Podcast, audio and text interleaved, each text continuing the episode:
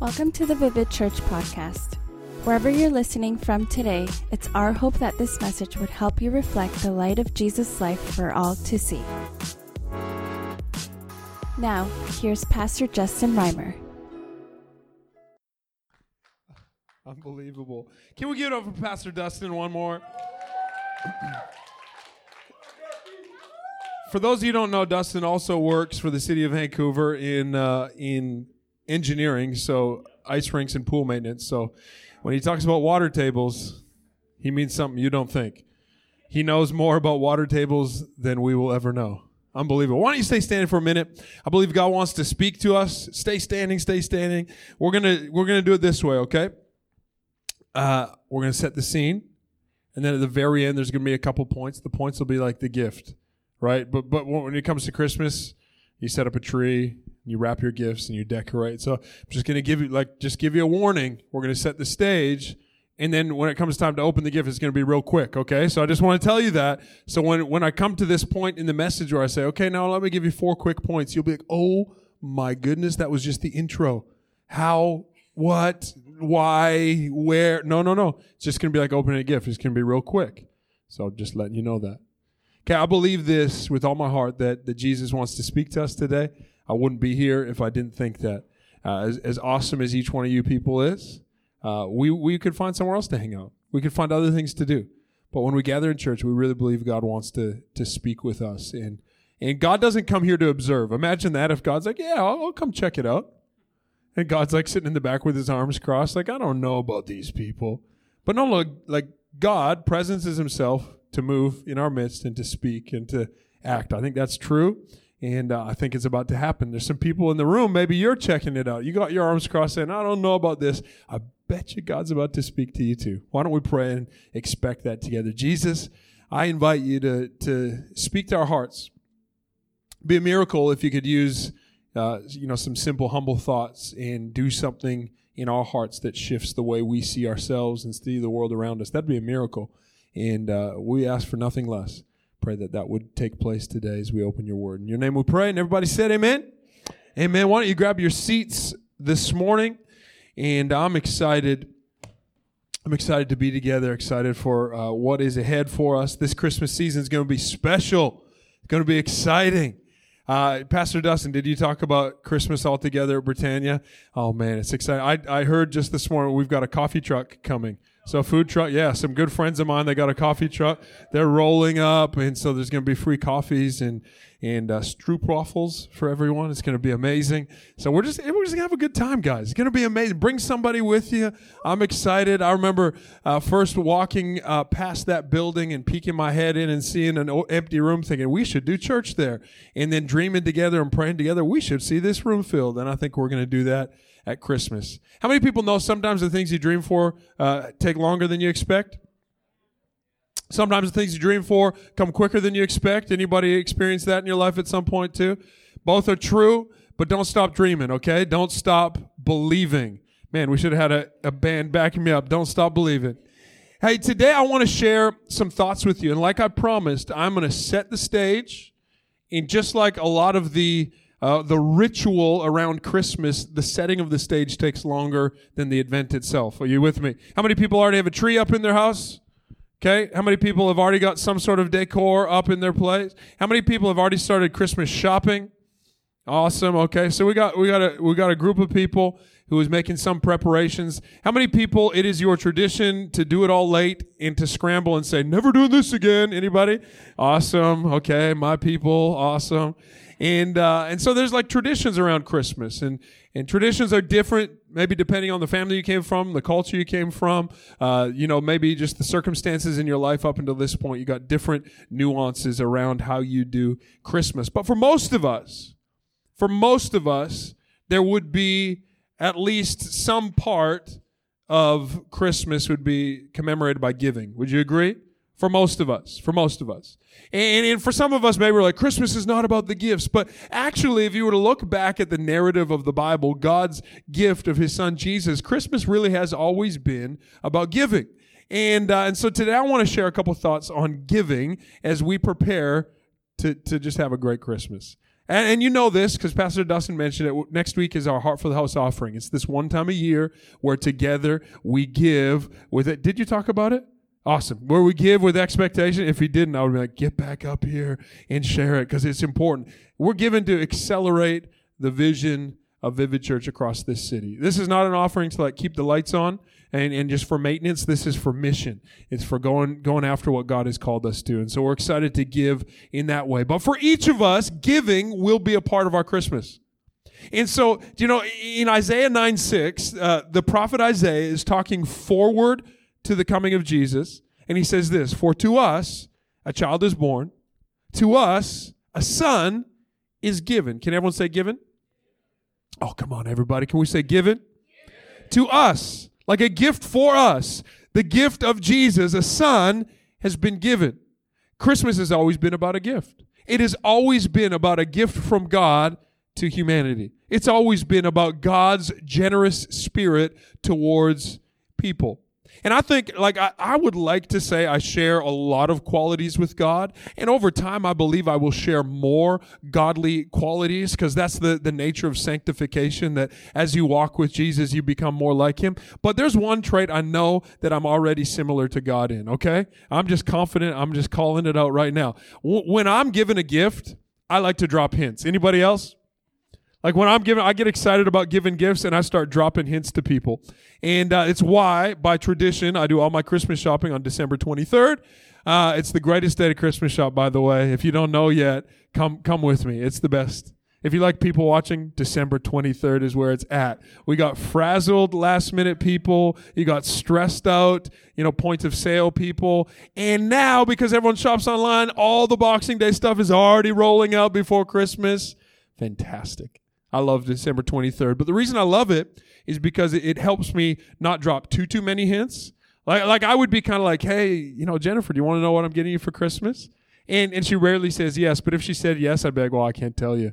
Can't tell you, but I'll give you a hint you know and if she says no i'm like really and uh, you know I, I, just i love i just would tend to give gifts early I just like that moment of experienced bliss where, where I experience what the Bible says is more blessed to give than receive. And, and I, am the kind of giver when I give, I'm like, you should open it right now.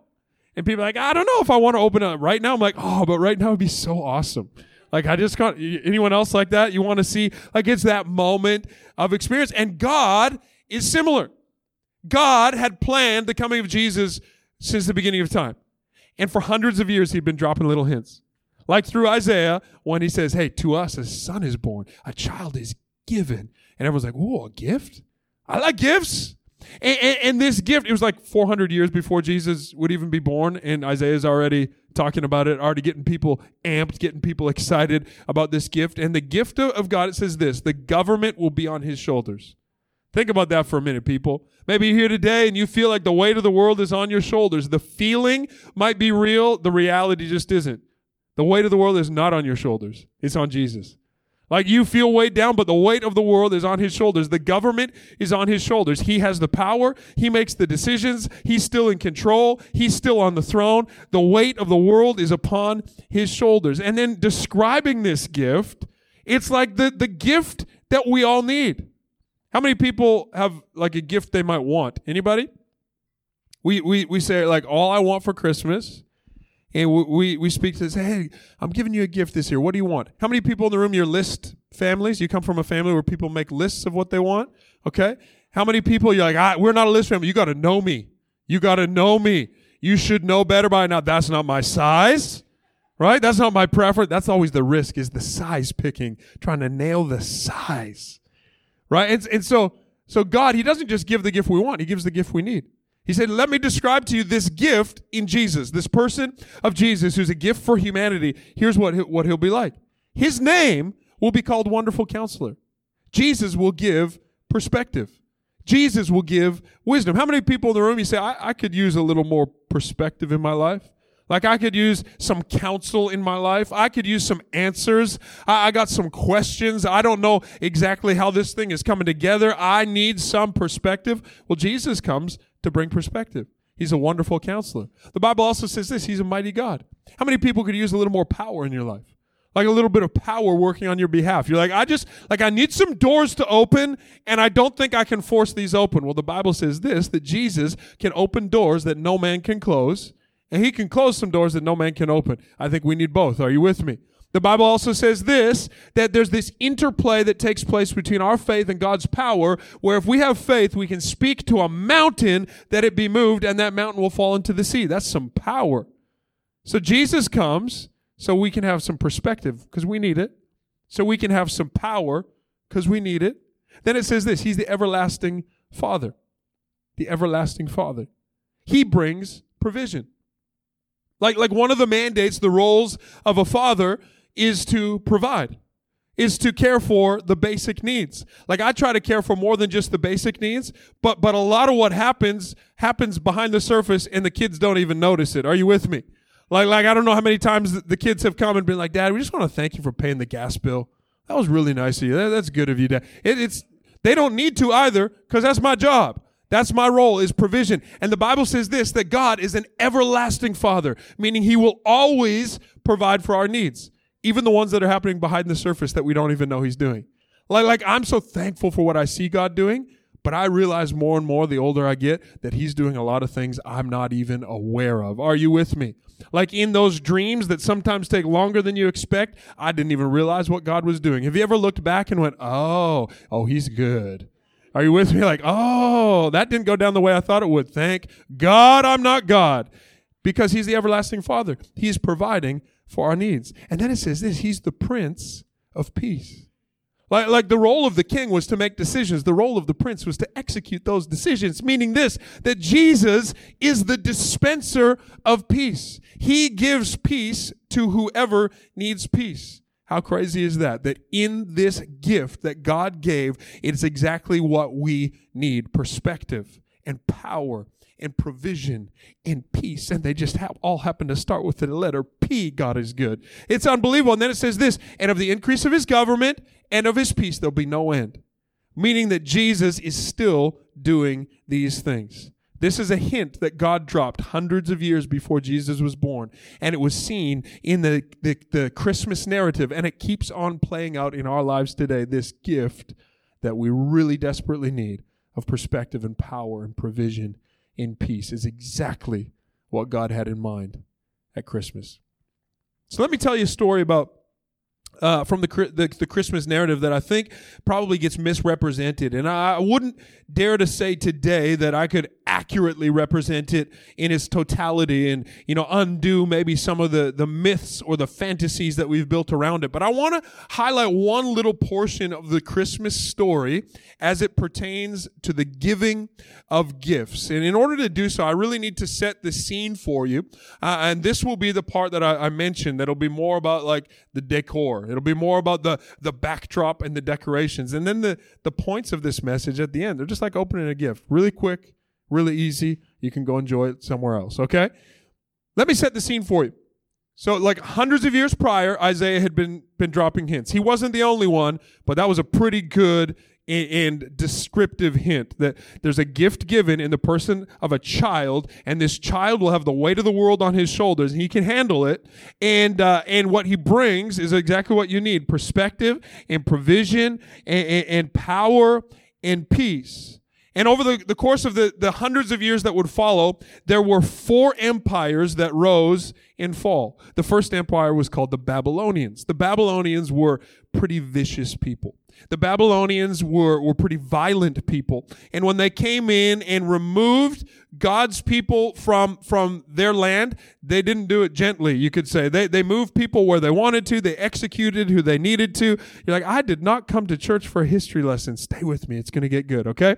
So the Babylonians, they, they rose and fall. And when the Babylonian Empire came through Jerusalem, which is where Isaiah would have made this prediction, by the way, uh, they they chose the best and the brightest. They chose like the the people who stood out the most. And one of the people they chose to bring to the capital of Babylon was a, a guy by the name of Daniel. Okay, Daniel was excellent. Daniel was wise. Daniel, the Bible even goes so far as to say was handsome. Do we have any Daniels in the room? Daniel, he, he came to Babylon and, and much like many of the people who were brought from their foreign lands, they picked the best and the brightest and, and they educated them there. And the Bible says of Daniel that he actually rose in prominence through the, the like through this empire, the Babylonian Empire, and he was put over a, a group of people who were known uh, for for magic. Like magic in the Bible? Yes. I'm going to prove it to you in a sec. In fact, he was put over a group of people that were described as the Magi. Daniel became the, the leader of the Magi. And the Magi were, were from a, a, people group called the Medes. You're like, I did not come for history. This is just the decor, guys. It's just the ornaments. Stay with me. And so they were from a group of people called the Medes, and they were within that group of people. Uh, they were like the priestly order. So they were the people who re- were responsible for the, the propagation of the religious beliefs of the Medes. They were known specifically for their mystical powers or for their magic. They were like sorcerers, like wizards, you could say. And, uh, and so they had like the ability to interpret dreams and do do tricks and it, like they were they were those people. And so they came into Babylon and, and the, the the ruler of Babylon brought the best and the brightest, and so amongst them were this group called the Magi. And then he met Daniel. He's like, "Whoa, Daniel is better than the Magi. Like the Magi, they're good, but Daniel, he's the leader of those people because he knows stuff they don't know. He's he's got like insight they don't have. He seems to be tapped into a different sort of source. And you can read about the excellence of Daniel, where King Nebuchadnezzar had a dream, and Daniel's like, "Here's what the dream meant," and then it happened. Like Daniel's got this insight because of a relationship with the living God. So you've got the Magi who believed there was one God. They just didn't really know who or how or what or you know how to experience it, and so they believed there was one God. And then there's Daniel who knew the living God. The Magi, one of their their primary ways of, of functioning within their sorcery was looking to the stars. And it's where, uh, at that time, the science uh, of astrology uh, or astronomy and the, the art or mysticism of astronomy just sort of connected. And so everything had a sign and a symbol, and they were doing their best to just try to figure out who created us, why were we created, what are we here for, and what's this all about? Any like does it sound kind of like some people in our time? Does it sound kind of like maybe the human condition? We're going like, why? And for what? And who and where and when and what why? And so there's this magi, this group of people who were known for their wisdom, for their mystical power, and Daniel, who's better than them, is, is the leader of the magi. Kind of cool, right? Daniel, he knew that there was a Messiah coming. Daniel talks about it. He predicts about it. He, he instructs them about it. He's not shy about it whatsoever, so much so that he's willing to be thrown in a den of lions. You can read this in the book of Daniel. You can also read it in ancient historical books, and they mesh up. And here's Daniel thrown in, into a lion's den for the God that he believed in, and God who got who saw him out of that lion's den, shut the lions' mouths. Great story. Just not a Christmas story. So we'll move on. Okay. Babylonian Empire falls. It's replaced by the Medo Persian Empire. So people from the Medes, like where the Magi were from, and, and, the Persians, they came into power. Their empire was also pretty vicious. Their empire had slightly different opinions and slightly different views, but the Magi were, were the type of people who could pivot. Like they could sense hey, things are shifting a little bit. Let's just pivot. We'll keep on doing the things we do, but we can adopt the political customs of the time because we want to stay in this position of power. Magi, they like they were they were shrewd. You know, they were like great, uh, like great unionized workers who figured out a way. They're like, we're going to find a way to make this thing work. And so the the emperor of the Persian Empire, he decided everyone under my empire, which was like the known world, should all believe the same thing. And the Magi were like, great idea. We'll, we'll help them with that. And so the Magi continued to have this role of prominence. Then there came the rise of the, the Greek Empire. Am I losing anybody? We got like three historical people like, this is so cool. Everyone else is like, just get to that part you said it, that was at the end. It's coming. So the Greek Empire rose. Now the Greek Empire, it was not the same. It did not believe in one God. The Greek Empire had their pantheon of gods. Alexander the Great conquered the whole world, and and, and in that it was like, hey, everyone's just going to believe kind of different things. We're just trying to figure out the best of the things we believe. And, and there was like the city of Athens where there was even a shrine to a god who was unknown. They're like, in case we missed one out of all these gods, let's just put up a shrine here to a god we don't even know. And, and the, the Magi continued to sort of pivot in that culture, like, cool. Like you, you, you, you believe in a lot of other gods. So we're just going to kind of revise our role a little bit and we will be advisors like, if you need just a little bit of extra juice, you need a little bit of extra insight. Like, we've been around a long time. We're an ancient people. We believe a lot of things. We understand stars. And so they were able to fit in that context as well. And then ultimately, the Greek Empire gave way to the Roman Empire, okay? How many people remember grade 12 history? You're talking about the rising and falling. Okay.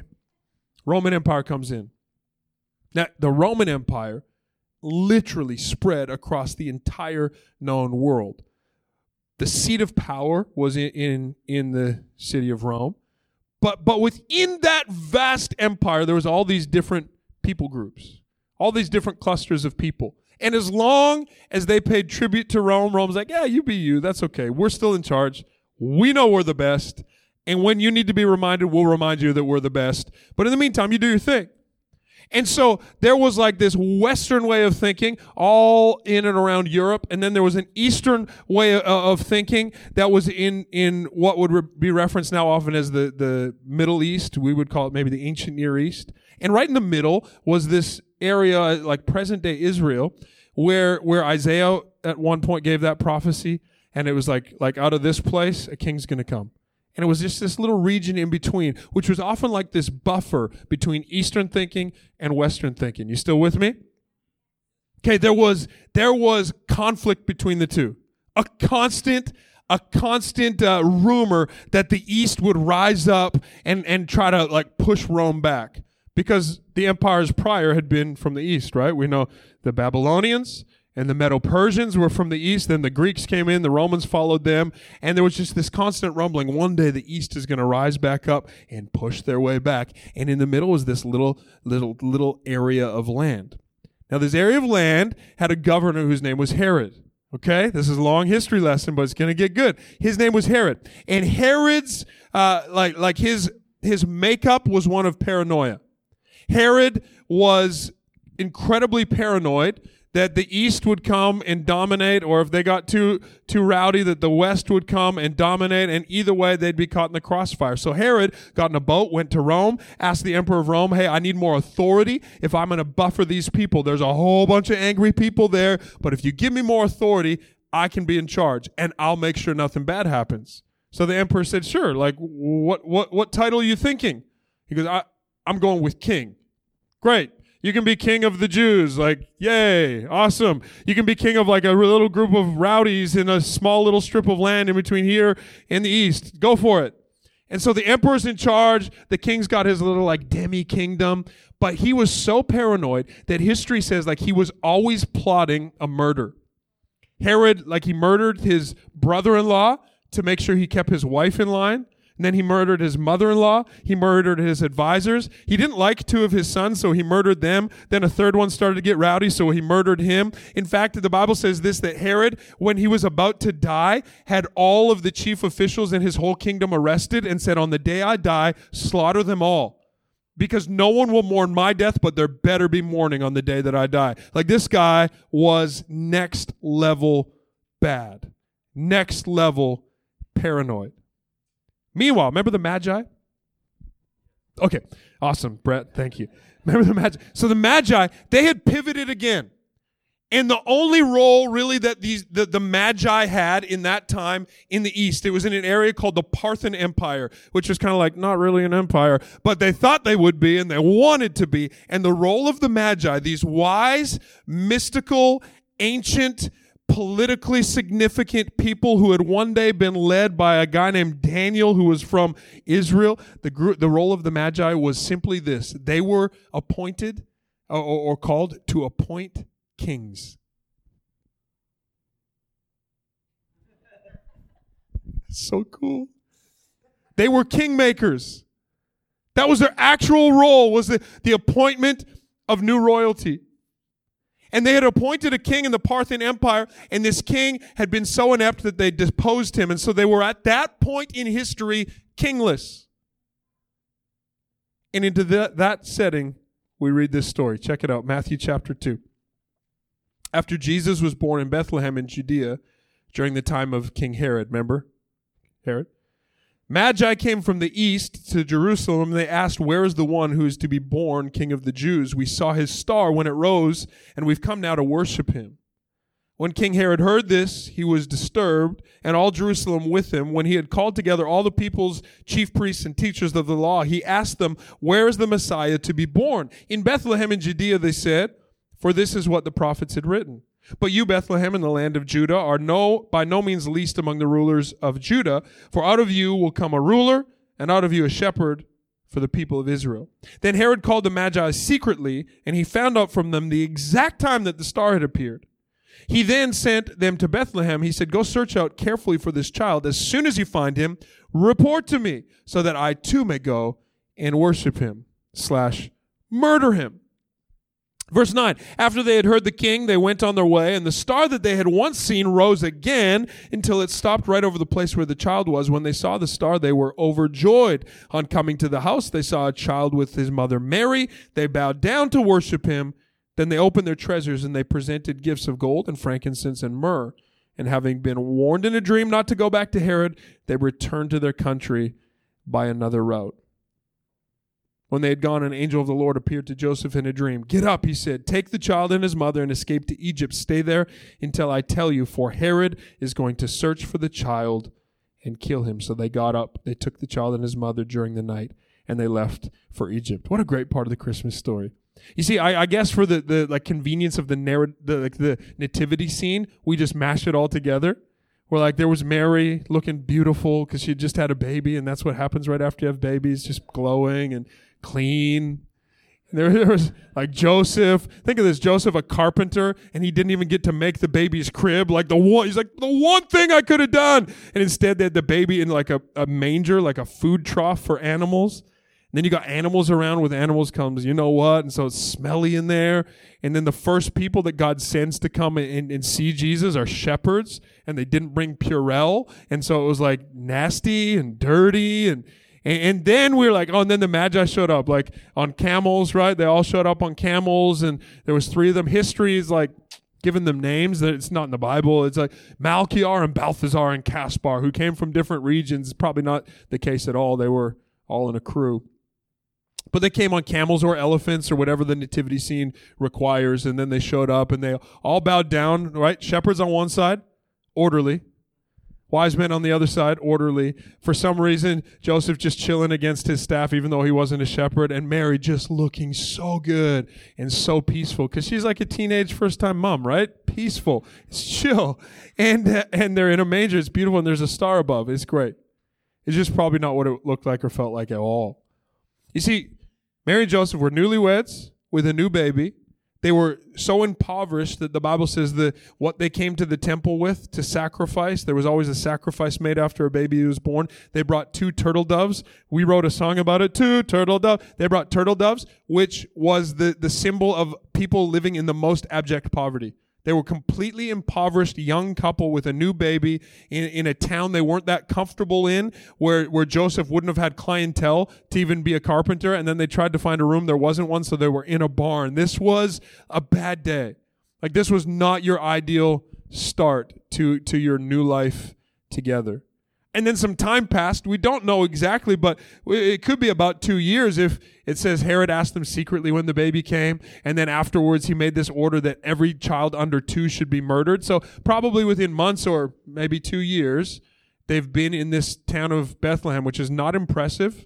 Bethlehem is built like entirely out of limestone, and most of the houses in that time were just holes in the side of a mountain. So they, they live in a cave made of limestone with their newborn baby in complete poverty as newlyweds. Like it's not the prettiest scene, but into this comes a group of kingmakers. History says that where the Magi went, there would have been as many as a thousand soldiers who would roll with them.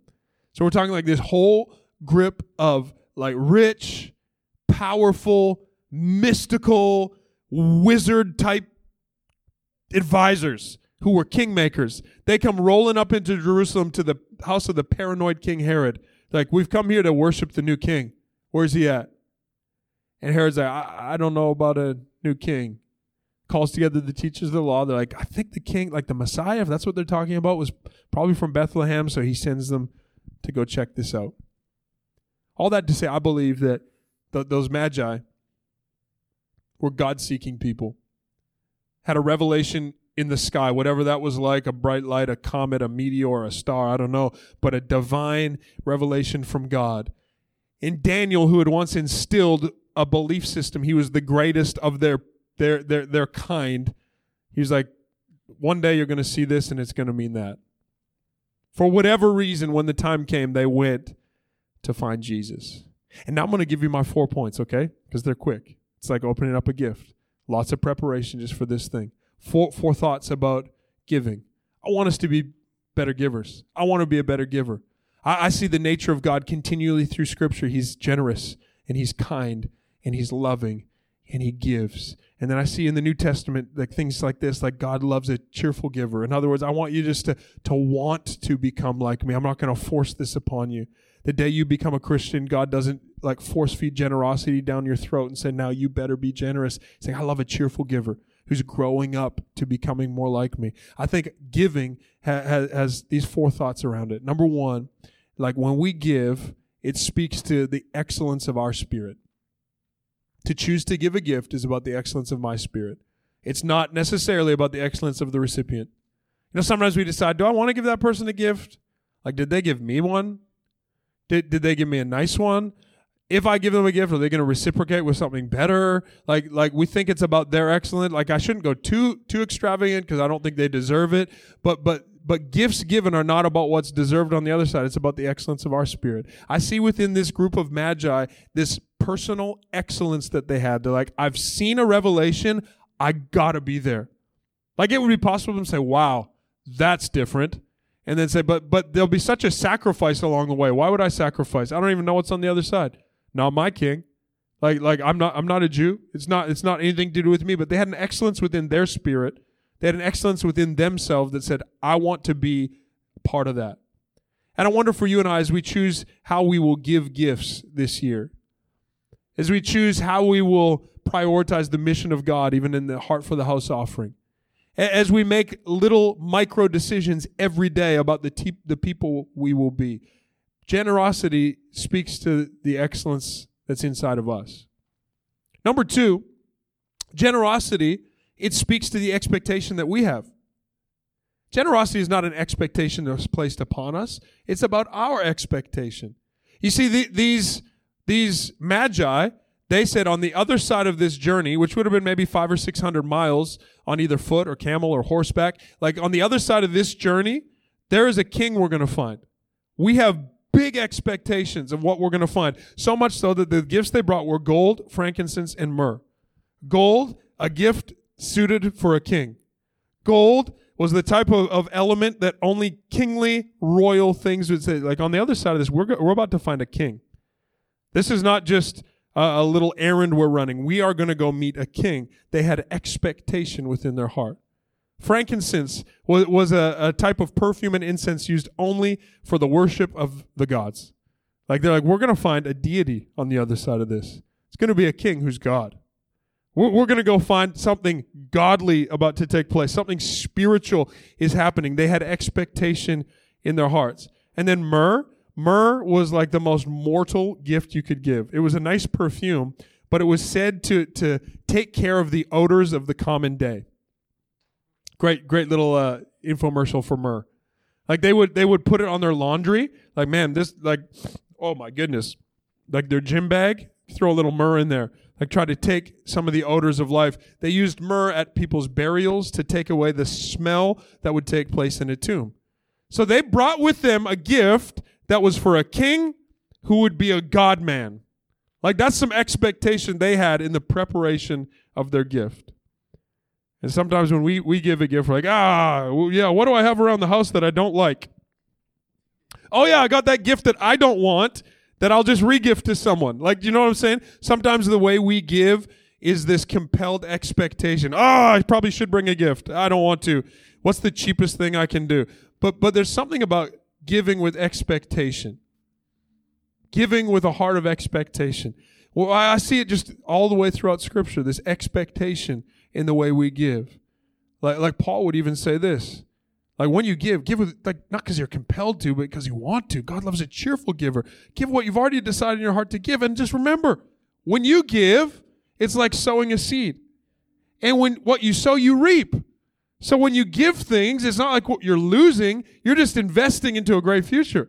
So give with this expectation, give with excitement. If that's true, and that's how God watches over his people, that's true of every generous interaction that we'll ever have with people that God will supply for our needs. The Bible says, seed for the sower and bread to eat. I want to give with more expectation. I want to actually take the time to be expectant. Another reason why I do all my shopping on December 23rd. I just like to take a lot of time to expect some stuff. Third thing is that, that, that giving does giving creates a shared experience. Imagine that the Magi, they show up, they get into this little cave cut in the side of limestone. They're like, oh, wow, you guys are young parents. Where's your furniture? Ah, we don't have any. Like, well, we, we, got something for you if we could. And it says they bowed down and they worshipped him. The the word used meant they would have actually probably like kissed his feet. Imagine he he's like maybe a two year old. They're like, oh man, guys, Remember, like hundreds of years ago, Daniel, who was oh, and he said there was a king. This is it. This is, how do we know there was like a star from heaven? This is crazy. We get to be here. What an honor! Hey guys, bring bring the stuff. Bring the stuff we prepared. Imagine that like there's something holy that's taking place in this moment. And I think sometimes we show up to these holy moments and we're unprepared, but not these guys because they were excellent. Because they had expectation. When they showed up, they shared an experience. They say, we, we got some stuff for you. Hey, you young, newlywed parents who are freaking out right now, we got some stuff for you. Here's gold. How about that? We got some frankincense. You've never smelt this before. Give that a smell. Myrrh, you can't even afford myrrh. You just live in the normal odors of life. But hey, we just want to help you out here. Check this out. We have prepared for you. We love you. We honor you. And this baby, he's the king of kings. Like it's been revealed in the, in the sky and we get to share this moment. What an honor. Thank, they share an experience. Same happens when we give a gift, isn't it? Hey, I got this for you. I saw it and I thought of you. I like, I like saying things speak to me. I walk into a store, I'm like, no, no, no, no. Yep. I think it's what God does, right? He's like, okay, what do people need? Perspective. Yep. Power. Mm-hmm. Provision. Oh, and peace. I see. Yep. Got it. Exactly what people need when I send it in the person of Jesus. So this, this experience takes place. And then, fourthly, when you give a gift, it actually extends beyond that moment of experience. You see, the next day, an angel appears to Joseph, says, Joseph, I, I like I know you already are unemployed, trying to raise God as a child, like no pressure, but but there's like a genocide coming to you, your community. You need to get get Jesus out of here. You need to go right now. Like, like moments before that took place, they just came into incredible amounts of income. Up until that moment, they had nothing. Because of the gift that was given, they had all they needed. Enough to have sustained them on their trip and to sustain them in a foreign land where they would not have been welcome. Like, how good is God? How incredible is generosity? Those magi, like they, they, they wouldn't have even known in that moment the provision that they, they allowed, the provision they provided. Could that be true of us too, that we can give a gift, not even knowing what God will do with it, and then go, look back later and say, wow, oh, wow, God used me in a small way to do something big. Wow. See, John 3.16 says this, For God so loved the world. Because we're excellent? No, because he's excellent. His love. His love was, was what brought a gift that he gave his only son. What expectation God had. had. He said, I'm going to give my very best. I'm not going to give you the leftovers of heaven. I'm going to give you the, the darling of heaven, the greatest gift of heaven. I'm going to give my son. That whoever believes or shares an experience with the son, that the moment the gift is given, there's a shared experience, belief. Jesus said, like if the Bible says, if we confess with our heart and believe, then we are saved. The shared experience will not perish, but have everlasting life or all that they need, extending way beyond that moment of experience into eternity. See, that's the generosity of God. I don't know, but I want to be more like God in the way that I give. Let's pray together. Jesus, I thank you for this group of people under the sound of my voice, those sitting in the room, those listening on a, a podcast later. I pray right now that you'd stir up generosity in our hearts, stir up a thank you, a gratitude within our hearts, understanding this crazy gift of life we've been given. For you so love the world, how excellent you are, that you gave your Son the greatest expectation, that whoever believes and experiences you wouldn't perish, but live eternally with provision extending way beyond that moment of experience. We thank you for that. I ask right now that we, this Christmas season, would experience all that you intended for us to experience in Jesus perspective and power and provision and peace. We thank you that you are still on the throne, that of the rule of your government and peace there will be no end. It continues to extend even here. I thank you that that kingmakers would be notified by a revelation in the, the heavens to come and crown a new king. And I think of those of us who are sitting here today, we have this authority as kingmakers to determine what, who will be the king of our heart, who will be the king of our life, who will be the ruler of our, our life. And today, our heart is that you would be the king of our lives, Lord, that you would rule supreme that you would be Lord. We hope that you enjoyed this edition of the Vivid Church podcast. For more information about Vivid Church, check out our website at www.vivid.church or look us up on Instagram at vivid.church. Have the best day.